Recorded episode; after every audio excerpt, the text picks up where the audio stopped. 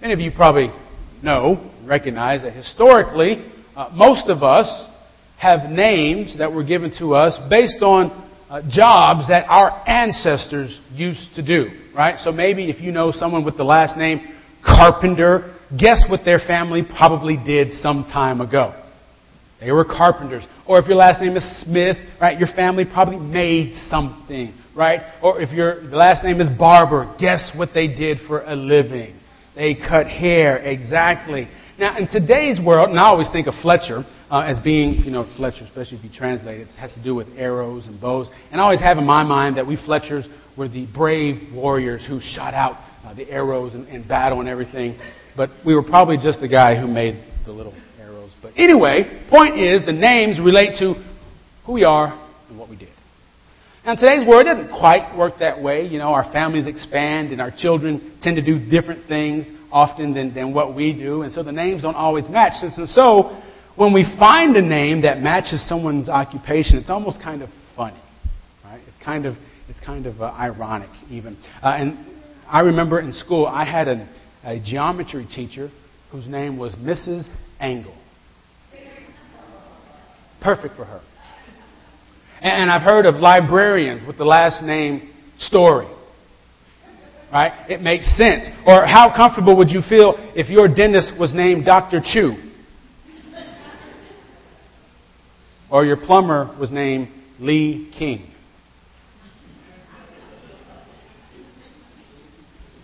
Write it down. Look at it when you go home. You'll understand. There's some names that seem to go together uh, with, with, with who, what someone is and, and what they do that makes sense. But then there's some other names that don't quite do that, right? Think about it. If you're a police officer and your name is Robin Banks, people might wonder about you. And I know it's kind of funny, you know, it's cute and we, we kind of get it, but if you are six foot five, 300 and something pounds, People should not call you tiny. That's not funny, really. There's some names that we know don't really match. And so now I want you to put in your mind, think about someone who, whom other people consider to be the most despicable person. Somebody that is thought of to be the most dishonest person. A cheater. A liar. Someone that is disgraceful, someone that you know everyone hates, someone that you know no one trusts. I want you to imagine that that person's name is Zacchaeus. Now, what's interesting about that up front is that Zacchaeus, the, the translation of the name is innocent one or righteous one. And that's ironic for Zacchaeus because I think he has a reputation as someone who is anything but those things. You see, in the world, in the biblical world, there are tax collectors who are the scum of the scum. People thought of them as that. There are the tax collectors, but then there are the chief tax collectors. The tax collectors' bosses. Y'all with me? And those people are the low of the low. Because quite often, to do their job, they have to take advantage of and steal from everybody else. It's how the system worked, it's how things were back then. And so, as people come to know Zacchaeus, as they think of the reputation he has and they think about what that name means, you can kind of see in their minds That's not who you are at all. But this chief tax collector one day hears that Jesus is coming to town. And just like everybody else, he wants to be able to see him. So you can imagine, I imagine anyway, there's a crowd of people, there's a line of people throughout this city that are just waiting for him to pass by. And here is Zacchaeus, trying to find a spot going from place to place to be able to see the road where Jesus would pass through. But Luke tells us he couldn't because of the crowd. And we always assume that the short in stature he that Luke tells us about is Zacchaeus. Have you ever wondered, maybe it was Jesus that was short? I don't know. I'm just reading that. It's kind of funny to think about. Maybe. But anyway, he couldn't see because of the crowd. And I think, sure, okay, maybe Zacchaeus is the short one, and because people are a little bit taller, he can't see over them. He can't find a spot where he can get just perfect and, and have that, that view that he wants. I think it's more than that, actually. I think people know who Zacchaeus is. They know what they think about him. They know his reputation. And they aren't letting him see Jesus. Because, I don't know if you know this, but people can be like that, can't they? They're not letting him get a view. No, you, you go on over there.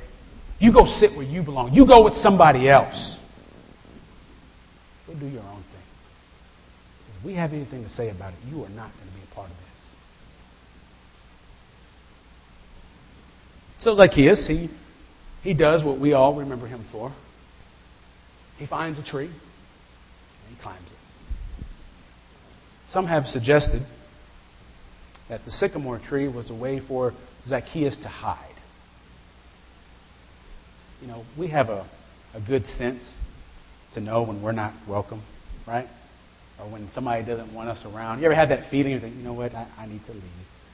So maybe Zacchaeus feels that way, and he doesn't want to be seen with the crowd. He doesn't want to be around them. Certainly, maybe doesn't want to be seen around Jesus. Doesn't want Jesus to see him. He knows his reputation as well. So some have suggested that hiding in the tree is what Zacchaeus wanted to do. As you know, things don't always go the way we plan, right? And so as Zacchaeus is sitting in that tree, waiting for Jesus and his entourage to come down, sure enough, here comes Jesus. And I don't know what Zacchaeus is thinking as he's looking down. You know, I, thought Jesus would be taller in person, but yeah, you know, this is this was worth this was worth it all. And all of a sudden, their eyes meet. Jesus, Zacchaeus, eh, hurry up and get down from there. I got to go to your house today.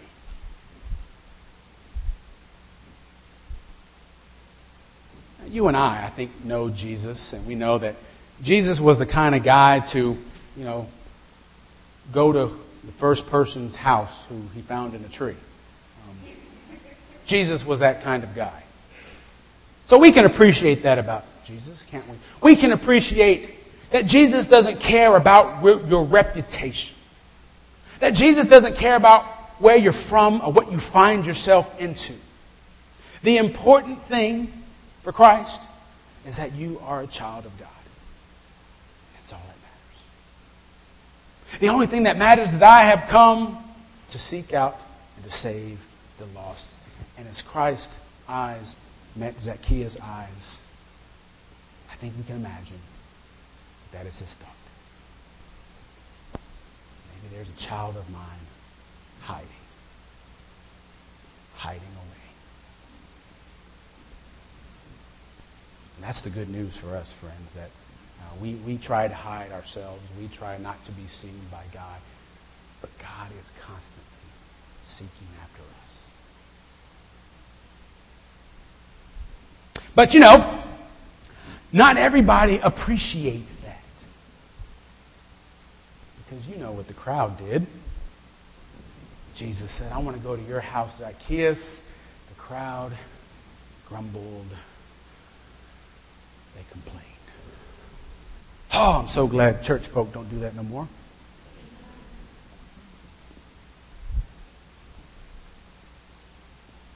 They complained that Jesus would want to go be with this sinner. Thank God Jesus wanted to go be with that sinner. Amen? Because as I look around this wonderful congregation, I see a bunch of sinners too.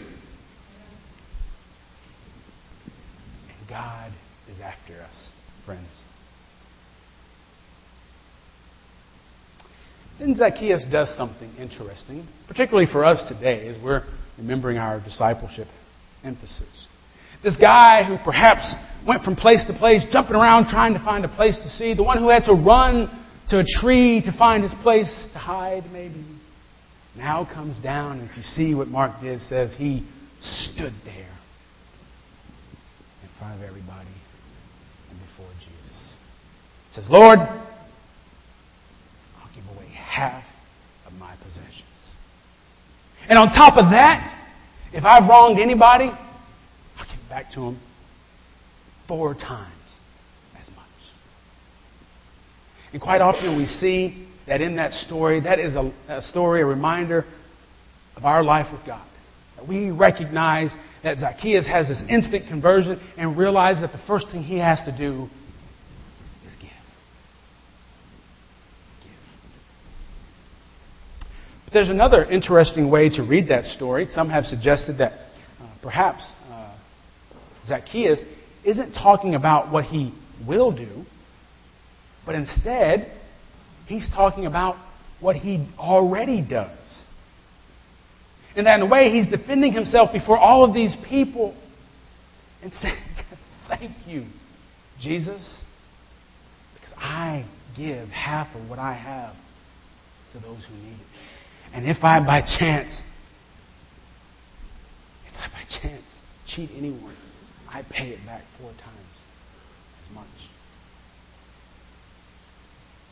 I think both of those ways to read that story can be very faithful. In one, we might see a life turned around that recognizes that the almost first thing we do is to give. Or we might see that here you have someone who already gives, who has a bad reputation for being someone who does anything but give. And when they realize what he really is, it changes their mind, perhaps, about what they thought about it. In any event, the way you, any way you read that, what we realize today, what I think we can say is that giving changes everything. Learning to give changes the way we live. And even our giving changes the people who receive our giving or who know about our giving. Are y'all with me? Giving changes everything. Now, we have to be sure about this because when we talk about giving in church, quite often we, we want to hurry up and say that, well, yeah, giving is not just about money. And friends, I'm going to tell you, that's fair. That's right. We give up our time, right? We give up our prayers or other resources. And that's fine, but you've got to realize what did Zacchaeus give? He didn't say, God, I'm going to give my time. He said, I'm going to give half of everything I have. We've got to realize that we can be very general, and that's good discussion, but we also got to realize that giving financially is a part of our life with God. Giving is who we are as God's people. Because giving changes everything. Our faith as Christians, friends, is rooted in giving. The world's favorite Bible verse For God so loved the world that He. See that? Now, can you imagine this discussion between God and Jesus? All right, Jesus, do you want to give off the gross or the net of your life? Which, I mean, let's, let's work this out.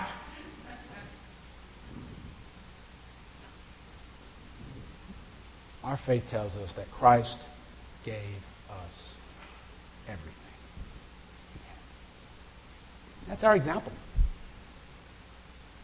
That's our example as people. That is our example as a faith. That we are called to give. We are called to give of ourselves. We are called to give. That's why, as part of uh, the Old Testament, we, we hear that word tithe. That becomes a requirement for God's people. And there's a lot of things you can say about it, but part of the issue was trust. That God wanted the, the people to know that when you give to me, part of what you are doing is trusting me. This whole deal about donations, mm-mm. Mm-mm. you give to God what's first. And you trust that God will give everything else. Now, is that hard to do? Yeah. It can be hard to do. It's part of our calling. It's about trust. So we realize that there may be several reasons why giving doesn't sit well with us. Maybe we realize that, well, maybe we don't trust God as much as we sing about, we talk about. Or maybe we're just stingy. Maybe we realize that, or we think that if I just hold on to it, I can get more of it. And if I get more of it, then I win. Friends, I've had the blessing in my life to know people that have tried that and have had the wisdom. And thankfully, they've had the courage enough to tell me, John, don't be one of those people. Because all that did was bring me turmoil and pain.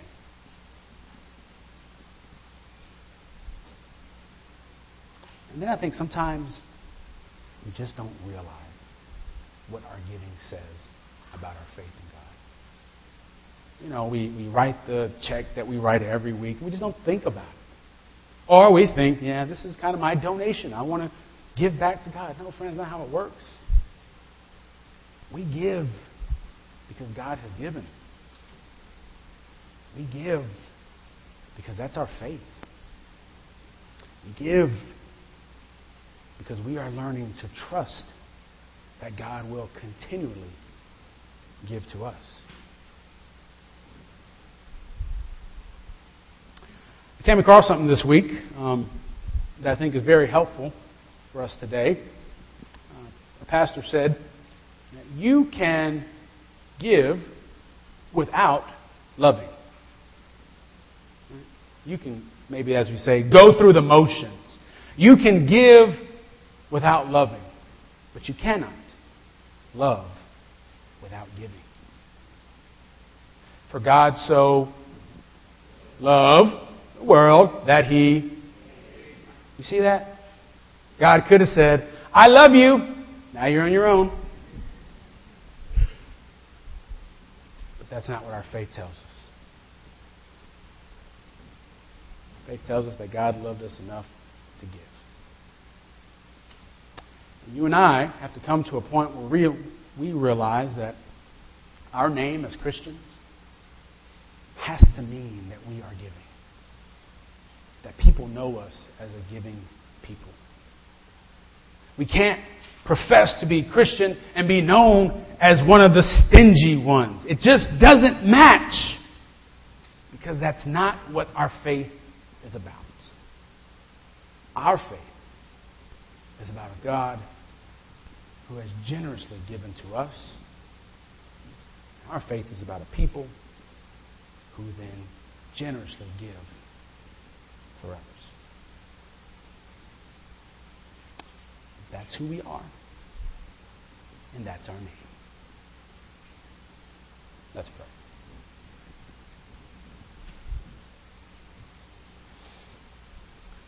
God, how grateful we are to you for the great love that you have showered upon us each day. God, and how sorry we are that we have not always received your love with a grateful and a hopeful heart. What we ask today is that you would help us to follow the example that we see in you example that we see from Zacchaeus. Because of the great work that we know you have done and are doing in our lives, that we, we would be able to respond with a giving life. Give us faith enough and trust enough in you to be able to be a giving, a giving life. In Jesus' name.